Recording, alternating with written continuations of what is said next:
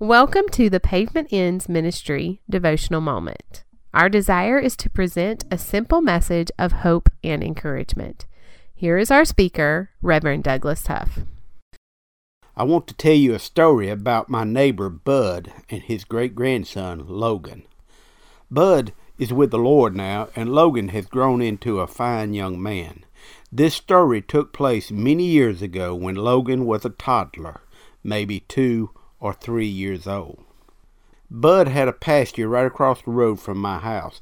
The pasture fence was old, the cedar posts were loose, and the barbed wire was sagging. One day I sat on my front porch and watched as Bud and little Logan worked on this old fence. As I watched, Bud would push dirt around the post, and then he and Logan would both take hold of a rod and pack the dirt down. Bud would then stretch the barbed wire as tight as he could and nail it to the post. After he had driven the staple into the post, he would then give the hammer to little Logan and let him finish hammering it in. I would hear Bud say, Has that got it? And Logan would answer, Yeah, got it. Then they would go to the next post. From fence post to fence post they went, with Bud allowing Logan to help him work on that pasture fence. Now, you and I both know that Bud did not need Logan's help.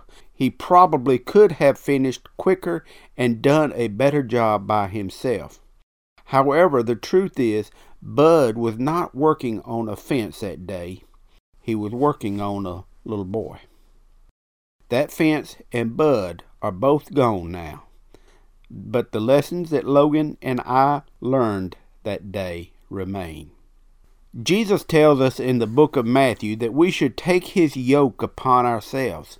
When he says this, he means that he wants us to work alongside him in the Father's business. Jesus' yoke is easy because he is the one carrying the load. When he allows us to walk with him, it is not because he needs us, but because he loves us and wants us by his side. Put your hand in his hand, and you will find that he is working on you, making your soul fit for his kingdom.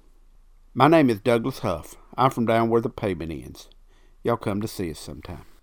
For more information about Pavement Ends Ministry, like us on Facebook or email us at pavementendsministry at gmail.com.